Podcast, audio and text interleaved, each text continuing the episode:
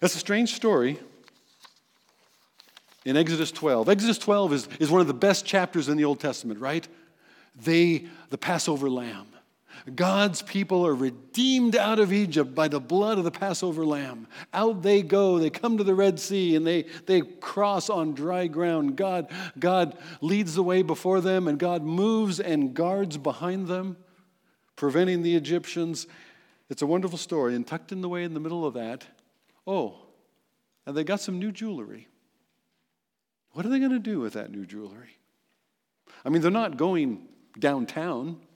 They're not going to get all decked out and, and, and prettied up for where they're going next. They're going to the wilderness. So, what is that gold for?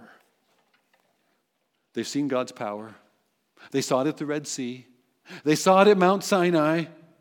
Yet, so easily they, like we, stumble, don't they? So easily they begin to think of God in Egyptian terms. Now, why would they think of God in Egyptian terms?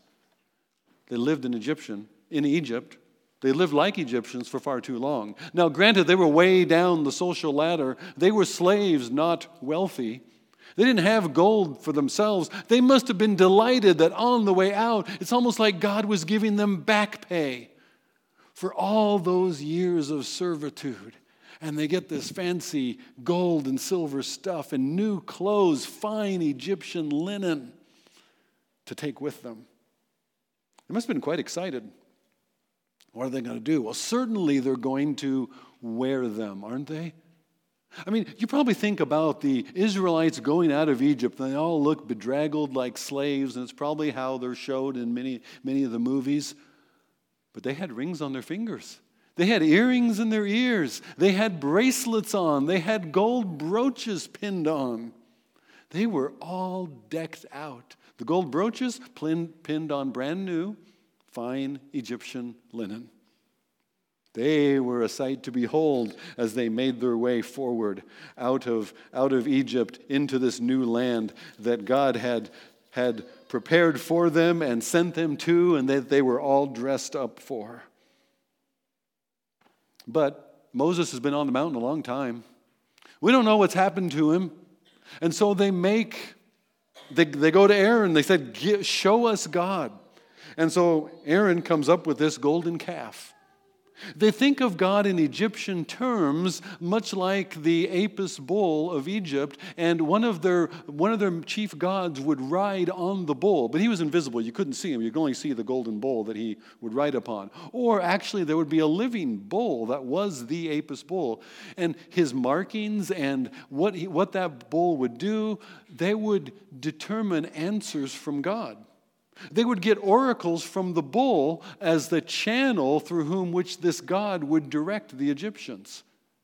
Moses was their channel. Moses was the one who delivered to them the oracles of God. But now Moses has gone to the mountain and he hasn't returned. We don't know what's become of this Moses.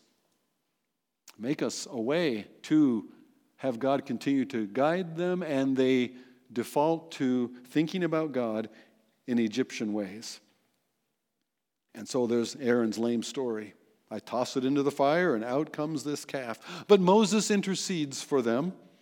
God does not destroy them. There are consequences for this sin of the golden calf, which occurs basically around Exodus 32. I'm thinking that's where we are. And, I, and I, I'm giving you this background because this happens, remarkably, just before the tabernacle. In fact, it's between tabernacle building plans and permitting and the actual construction over here. So, in between the permitting process and the architectural drawings that God gives to Moses, from there to the construction commencing, there's this thing going on with the golden calf that's in danger of derailing the whole thing. This could ruin everything. Moses intercedes. Moses cannot fully atone for, cover their sin. That would take someone greater than Moses who was yet to come. But Moses told the people, remove the earrings and ornaments that they had received from the Egyptians, and they did not wear them anymore. That's important because they were wearing them. Moses wouldn't tell them to take them off. if they hadn't been wearing them. That's how I know that they were so excited and so thrilled to have all this fancy stuff that was now theirs to wear. Like they were like the Egyptians. They had been slaves, and look how God had elevated them. I mean, they could have walked right into some of these prosperity churches, right? Look what God had done. Wow. But that's not why God did any of this. He tells them, remove the earrings, remove the ornaments. They didn't wear them anymore. God had called them out of Egypt not to be Egyptian. God had called them to be different, a people set apart to worship Him, to represent God to the nations, not to represent Egypt.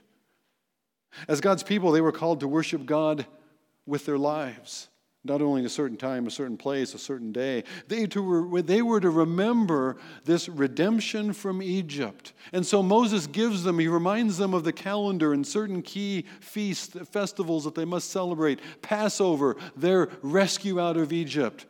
Pentecost, the celebration of this good land that God was giving them and the abundant harvest that would be provided there. The Feast of Tabernacles, where they would remember and celebrate how God had dwelt among them as his own uniquely chosen people. These are the core festivals that they must celebrate year after year. And while they're rushing off to make other gods of their own design, God is giving Moses the design the true patterns for their worship.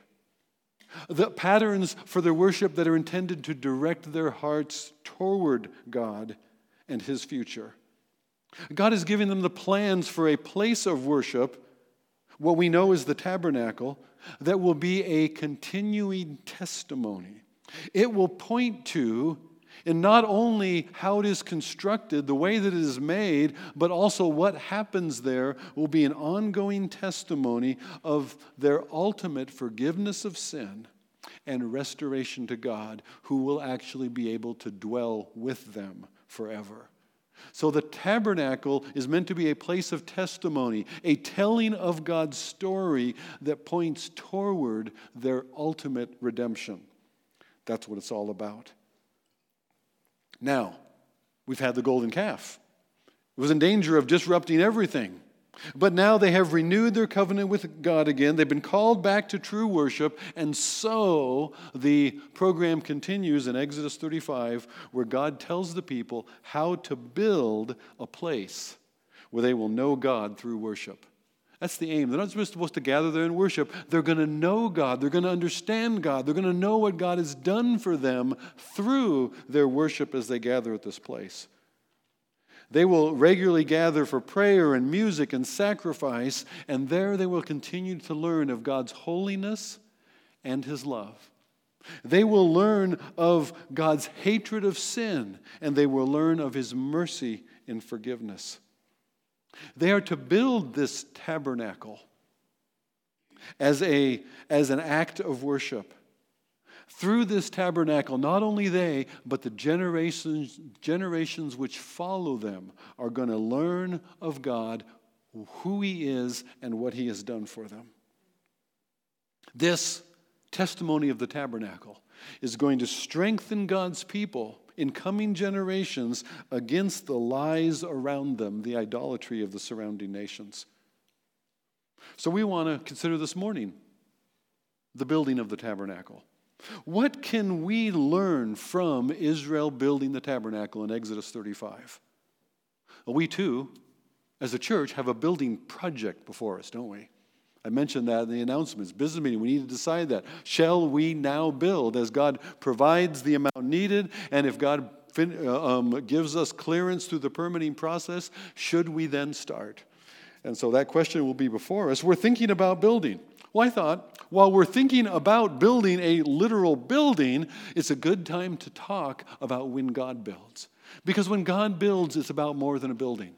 When God builds, He builds buildings that build people.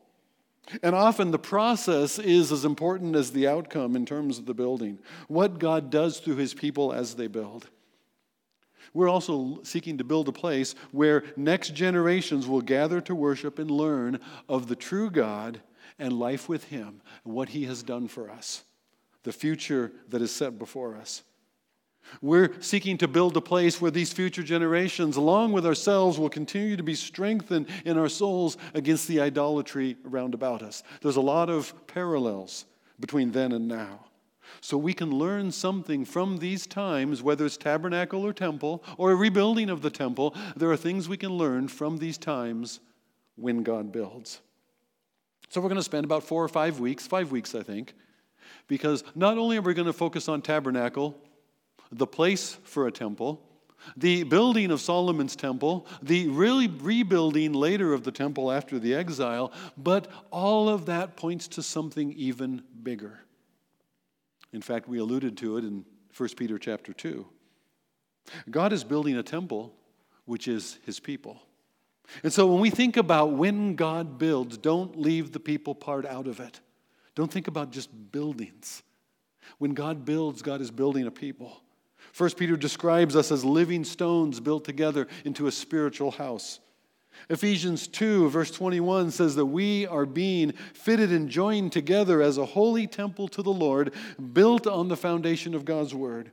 That we are being built and strengthened by each part doing its part. We can learn something about how God is building us as His temple when we considered when, when, we, when we consider in one story after another, how did God build when God builds? So, first, I invite you, turn with me to the tabernacle in um, Exodus 35. And just because we're talking about the tabernacle, I should, have, I, should put a picture up just to give you an image if you're not sure. What is this temple goes camping we're talking about? There's an, an image of it, an artist depiction of what the, they didn't have Kodak then, so we're working with a, a depiction. And the one thing you would miss here is there would be the tents of Israel gathered all around on every side. So God is dwelling in this tabernacle in the midst of his people. But the different aspects, the funny thing about the tabernacle is it didn't look like much on the outside. It was covered with goatskins. But on the inside, it was glorious gold and beautiful. The beauty was on the inside of the tabernacle. That's, that's an interesting feature of it. But there's, there's unique and specific aspects of every little part, even the sockets and the kind of wood that's made and all of those poles that hold that fine Egyptian linen. Remember those new clothes they took out of Egypt with them? There they hang. But this is what they're going to build together. And Exodus 35 describes how it happens when God builds. What can we learn from the building of the tabernacle? Well, chapter 35 begins on a very not quite so tabernacle note. Exodus 35 and verse 1 Moses assembled all the congregation of the people of Israel and said to them, These are the things the Lord has commanded you to do. Six days work shall be done. On the seventh day you shall have a Sabbath of solemn rest, holy to the Lord. So, starting out, before we even begin this big project, in fact, this is going to be the biggest thing that Israel has collectively done this gathering together and building the tabernacle before they begin the project. Before they do this big lift, this first big ask in giving and serving together, God is going to remind them of the rest that they have in Him. That whatever we do to the Lord in giving and serving, it begins from a place of rest and trust. We talked about Sabbath before, that Sabbath is tied into Sabbath is faith in God who will provide for me when I'm not working. Even in harvest time, the harvest will be okay, okay while I wait a day resting in God. Uh, uh, we're going to have enough manna for the following day if we don't go out and gather on the Sabbath day, because this is a day that God has given us to rest rather than work and provide for ourselves. Sabbath is an expression of faith and trust and rest and peace with God. It's a return to the garden. And so they're going to give a lot, they're going to work a lot, and yet they're going to begin from a place of rest and trust. We can easily get caught up in a big project. You've got a to do list, and, and weekends are a good time for that. Well, someday during the week or to the weekend, and we could spend a lot of time talking about Saturdays or Sunday in terms of a Sabbath rest, but do you take time to rest from the work that needs to be done and refresh your soul in the Lord? There's a time to work and there's a time to rest. And that's what Moses reminds them even before this grand big project. Okay, let's move on from there. Begin with a place from a place of rest and trust. Each one should give out of what God has given you. Look at verse 4. Moses said to all the congregation of the people of Israel, This is the thing the Lord has commanded. Take from among you a contribution to the Lord. Whoever is of a generous heart, let him bring the Lord's contribution gold, silver, bronze, blue and purple, scarlet yarns of fine twisted linen, goat's hair, tanned ram skins and goat skins, and, and acacia wood, oil for the lamps, spices for the anointing oil and for the fragrant incense, onyx stones, and jewels for setting, for the ephod and for the breastpiece. Each one is to contribute according to what they had. That reminds me of 2 Corinthians chapter 8. If you want to, if you want to look at a couple of place chapters that are that are, are the go to places for principles in terms of giving 2 Corinthians 8 and 9. Those two. 2 Corinthians chapter 8 describes giving to another project, a project for the poor in Jerusalem. And Paul describes this poor church of Macedonia. North of Corinth, they didn't have nearly the resources that the city of Corinth had. And yet, he says, they gave according to their means in fact, even beyond their means. How did they do that? They gave themselves first to the Lord, and then, by the will of God, they gave themselves to us. In verse 12, Paul goes on It is acceptable to give according to what a person has, not according to what he does not have. Don't worry about what you can't give in terms of giving. First of all, give according to what we have. Give according to what God has given. Well, they are to give gold and silver. Where did they get the gold and silver? They're to give fine linen. Where did they get the fine linen? Well, they got that in Exodus 12, didn't they? They got that from spoiling the Egyptians. That God provided for them. It's a matter of what are they supposed to do with it.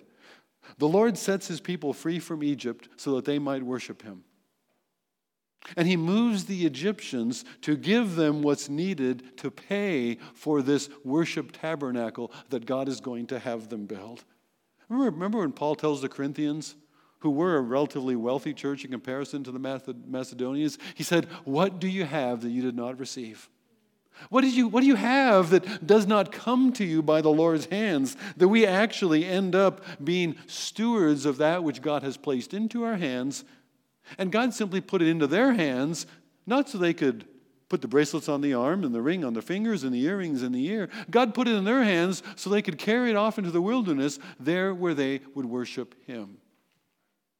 God did not set them free from Egypt so they could be more like the Egyptians. God called them to be different. What are they going to do with what the Egyptians give them. Are they going to be Egyptian rich? You know what Egyptian rich looks like. You've got the gold, and so you put it on so that other people can see it. I mean, what good is it to have gold, to have resources, to have status in the community if nobody else knows it? So you put it on, you wear it, the bracelets up the arm, and the earrings dangling, the necklaces, the brooches pinned on to the nice linen garments. And everybody knows that you're one from the upper class because you're wearing your wealth on your sleeve. That's Egyptian rich. I use what I have in ways that bring attention and glory to me. I'm the owner of this. This is mine. And this is my identity. I'm a wealthy person. Well, Exodus rich is different. Exodus rich is devoting what I've received in ways that bring attention and give glory to God who has redeemed me. Am I going to be Egyptian rich? Draw attention to me? Am I going to be Exodus rich and draw attention to what God has done? and bring him glory. Let me give an example. Just a couple days ago, I've had this fixation over the years with the little Mazda Miata. You know what that is? Little Mazda Miata, a cute little uh, European style. I know Mazda is not European, but they styled this out of an Italian type roadster sports car. It's a cute little, and apparently they drive like one. A lot of fun to drive. And I've always had this fixation. I don't know why. Um, I probably wouldn't really fit well into a Mazda Miata. I'm a little tall. It'd be kind of like sitting in economy class, I think, but it wouldn't drive like economy class. Well, just the other day, Julie and I were together and we saw this beautiful little red Mazda Miata. And I said to her, I said, You'd look good in that. That's Egyptian rich. That's, I would sit in this car and I would look good sitting in this car, and other people would look at me sitting in this car. Well, I said Julie would look good in that, but what am I thinking? I would look good sitting next to her. You see? That's Egyptian rich. Look how what I have draws attention to me. I made the comment, I think because Exodus 35 was in my, was in my mind just after I pointed out, I said, Yeah, you'd look good in that. I said, Yeah, but that's probably Egyptian rich rather than Exodus rich. I have a friend who recently, well, he had one of those fancy cars. A car that was probably a little bit above his, above his lifestyle, and yet it drew attention. It was a fancier car than any of his peers had. And there was some identity gained out of that car. But along the way, he realized what I would put in these terms it was better to be Exodus rich than Egyptian rich. It was better to get out from under the debt of the car and to actually use the resources God has given us for things that matter most in terms of our testimony of God who has redeemed us. Exodus rich instead of Egyptian rich. The question is are we owners or stewards? Are we Egyptian rich or Exodus rich? That's the question in the construction of the tabernacle. Will, will, the people focus their resources that God has given them on what Egypt valued, or will they focus on telling the next generation of the redemption that God has accomplished? That's what's before them. Will we use the gold that we've been given for a golden calf or a golden lampstand? That's the question that is before us week by week, month by month, year by year? Will we use what God gives us for what our own imaginations and the world around us values, or will we use it to tell God's story? A golden lampstand. Each one gives according as what God has given to us as stewards of his resources, not owners of our own. Secondly, each one should give and serve from a willing and grateful heart. Did you pick that up? In fact, already in verse 5 whoever is of a generous heart. God loves, in 2 Corinthians chapter 9, God loves a cheerful giver. In fact, in verses 20 to 29 of Exodus 35, there's a phrase or, or a thought that keeps coming up. In fact, six times in those 10 verses, this keeps getting reemphasized. Nothing else here is repeated like this. Everyone whose heart stirred him, whose spirit moved him, in all who were of a willing heart, all the women whose hearts stirred them to use their skill, all the men and women, the people of Israel, whose heart moved them to bring anything for the work. They brought it to Moses as a free will offering. Over and over, this idea is repeated in those 10 verses as they describe that which is being brought and given. It is from those who have a willing heart, moved in their spirit, whose heart stirred them, they are moved and bring it as a free will offering. Each one gives and serves from a willing and grateful heart. There's no manipulation These are free will offerings. There's not a tithe or a certain percentage. There's not a tax that's put on each individual. Everybody should bring this much. No, this is a free will offering. What you have, what God has placed in your hands to carry out of Egypt, give from that. Giving is limited by what we have, but it can also be limited by what's in our heart. Earlier we said each one gives according to what they have, but here each one gives according to what's in our heart. We don't want our hearts to limit us in terms of what God would do through us. A generous heart, a willing heart, whose spirit's been moved by God's Spirit. 2 Corinthians chapter 9, I mentioned that chapter earlier along with chapter 8. In verses 6 through 8, it says, Whoever sows sparingly will reap sparingly. Whoever sows bountifully or abundantly will reap abundantly.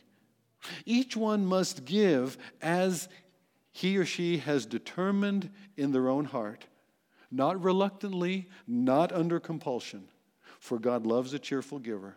And God is able to make all grace abound to you, so that having all sufficiency in all things at all times, you may abound in every good work you may abound in every good work. I don't want you to think about this just in terms of giving, in terms of giving gold or silver, in terms of giving money. Think of it as giving yourself. Participate in every good work. We're going to see that in a minute. But first, it'd be good to pause and just remind here that if we're asking, God, would you move our hearts? God, would you lead us? Would you guide us in giving? Let it not be under compulsion. Let it not be ever guilt manipulation. Lord, what would you have me to do? That's what I want to do. What have you placed into my hands for this as compared to that? We might not know. It's a matter of prayer. Lord, would you lead me? Would you move my spirit by your spirit? And we'll trust God to do that. Each one gives willingly and each one serves as God has gifted you to serve. We're back up to verse 10 and also towards the end of the chapter. Mix a couple of them together here. Starting in verse 10 Let every skillful craftsman among you come and make all that the Lord has commanded. So this chapter is not merely about giving. It's not merely about gold and silver and bronze and linens. No, it's let every skillful craftsman among you make all what the Lord has commanded. What are we talking about? We're talking about making the tent and its coverings, its hooks and its frames, its bars and its pillars and its bases, the ark with its poles, the mercy seat, the table, the utensils, the bread, the lampstand, the oil, the altar of incense the altar of burnt offerings and its grating of bronze, the bronze basin, the hangings of the court, the pillars and the bases, and the screen, the cloth screen for the gate, the pegs of the tabernacle and of the court, the finely worked garments for ministering the holy place. There's all kinds of different things that require all kinds of different skills. Look down to chapter 36 and verse 1. You can find the same thing repeated around chapter 35, verse 30, but I'm going to jump to 36. It's a little more concise. Chapter 36 and verse 1. Bezalel and Aholiab, and every craftsman in whom the Lord has put skill and intelligence to know how to do any work in the construction of the sanctuary, shall work in accordance with all the Lord has commanded. First of all, God has gifted different ones with skills and abilities differently, and they should work according to those skills and ability, and yet do those things in their serving according to as the Lord has commanded. And Moses called Bezalel and Aholiab, and every craftsman in whose mind the Lord had put skill, everyone whose heart had stirred him, to come to do the work. So, God has gifted specific people for different roles, giving them what is needed to do it. There are goldsmiths and there are silversmiths, and there are large pieces to fashion, and there are small, fine work to be done. There's carpentry and there's chemistry, the mixing of different things together. There's baking the bread and there's leather work. There's sewing and there's assembly. There's much to do with many different skills contributing together to build this tabernacle. And that's true within the church. Think about the kind of ways that different people serve in the body of Christ for the building up one another in love, for the equipping of the saints for the work of ministry, for the being built up together by that which each part does its part. What are those different parts? Well, in the church, we have finance and we have fine arts. We have organists and we have organizers. We have member care and we have long care. We have preaching and plumbing, teaching and technology.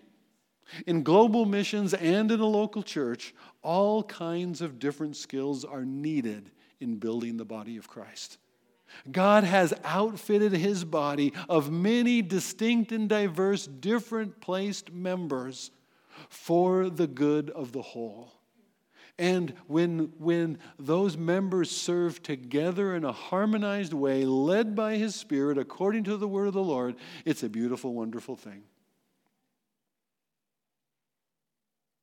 Even in terms of a construction project, there will be times we'll be able to roll up our sleeves and participate. There'll be times when there, with certain knowledge and skills, we'll be able to join in, whether it's some of the woodworking for the exterior, in fact, even where some of the getting ready to move out of buildings that we actually need to strip out internal furnishings before, those, before that building is taken down. And there's things we want to save out of that building. We're going to have to roll up our sleeves and participate in the process to get some of that done. But that's within the body, ongoing, the ministry. In fact, the ministry that we'll continue to do as we carry out church week by week, even while construction happens in a building. We can roll up our sleeves and get hands on in the body of Christ that God is building. That's one of the things that stood out for me that each one serves as God has gifted you to serve. What is true in the tabernacle, what will be true in the temple, is true in the body of Christ today as he builds us together into his holy temple, indwelt by the Spirit of the living God. And there's a problem that, the, that, the, um, that this section closes on, and it's a problem that every church wants. The people, in the midst of the giving and the serving, the people have to be told, enough. Stop. The need has been met. Take a rest. Wouldn't that be a wonderful problem to have? In, in, in verse 3 of chapter 36, they received from Moses all the contribution that the people of of Israel had brought for doing the work on the sanctuary, the tabernacle. They still kept bringing him free will offerings every morning, so that all the craftsmen who were doing every sort of task on the sanctuary came, each from the task that he was doing. Whether it was leatherworking, whether it's goldsmithing, whether it's wood construction, whether it's seamstressing linen pieces together to make those curtains, whatever's being done, each craftsman comes and they and they and they say to Moses, the people bring much more than enough for doing the work that the Lord has commanded us to do. And so Moses gave command, and the word was proclaimed through the camp let no man or woman do anything more for the contribution for the sanctuary. So the people were restrained from bringing. The people were told to stop giving. The material they had was enough to do all the work and even more. Now, I look forward to the time in this whole building project. And we haven't pushed a lot on a capital campaign and all of that stuff, and each church does that differently. We've, we've taken a, a, an approach that seems to fit the personality of our church and how God has led us for this body. But I look forward to the day when we can say, as they did through, as God said through Moses here, enough. God has provided through his people all that is needed for this project. It won't be the last thing, it won't be the last project, it won't be the last free will offering for, for, for Israel. But won't it be good when God abundantly provides all that is needed and we can say, Look what God has done? It's enough. Look what God has done with his people. This is the same people who started out Egyptian rich, and God has made them Exodus rich. These are the same people that went from golden calf to gracious giving and serving and building together. Look what God has done in his people. You see, when God builds something, God is building his people. That's what God is doing here. Imagine, imagine a Brush Prairie. We can talk about the building campaign, but imagine a Brush Prairie. If the nursery director were to come to the pastors and say, Tell the people that it's enough. We have so many people coming to serve in, in nursery and willing to hold babies and help that, that, that we have more than we need. Tell them to stop coming. Has nursery reached that problem yet? Not quite. I've heard almost, but not quite a pre K. We have so many people coming to help. We have teachers and assistants and helpers more than we need. Wouldn't it be great if some of those people who've served regularly over the years could be told, could you just take the next three months for a rest? Pull aside, maybe just reflect on how else God might next be using you. We've got this for now. Sunday school, Baby Academy all kinds of ways that we serve one another in building up the body of Christ in small groups and D groups. Wouldn't it be wonderful if we got to the point that it was more than enough? Stop volunteering. Said no church ever, right? but why not? Couldn't we? If God would work this way among the makers of the golden calf, would he not also do so with us? And I'm fully convinced that our job as a church is not to find things and programs and ministries and activities to fill people's time. I don't want to create more church bureaucracy that gives more people a place and a role and something to do to keep them busy. I don't want us to be so busy in the church that we're no good to the people around us. I want us to do that which God would have us to do together with the freedom and the margin in our lives, serving Him from a place of rest and trust and peace, that we have a margin to share of His grace to the people who are around us. In rest and trust, give what God has given you to give. Serve as God has gifted you to serve from a willing and grateful heart from all that God has done for you. Let's pray. Father, would you give us this problem? Would you give us the opportunity to say, You have done more than enough? You have provided more than we see the need for at the present. Your people are so graciously and willingly serving that we need for them to take a break. Father, work within our hearts. By your Spirit, lead our spirit. Make us more willing than we are, Father that you might not only do your work through us, as Toby described in her testimony, but you would be doing your work in us. You would be growing us in our trust and confidence and our resting in you as we see you working through us.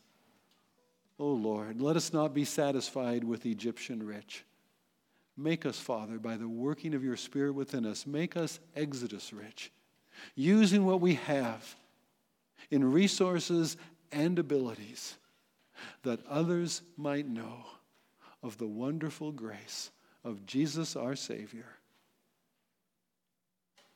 Lord, as you refine gold and silver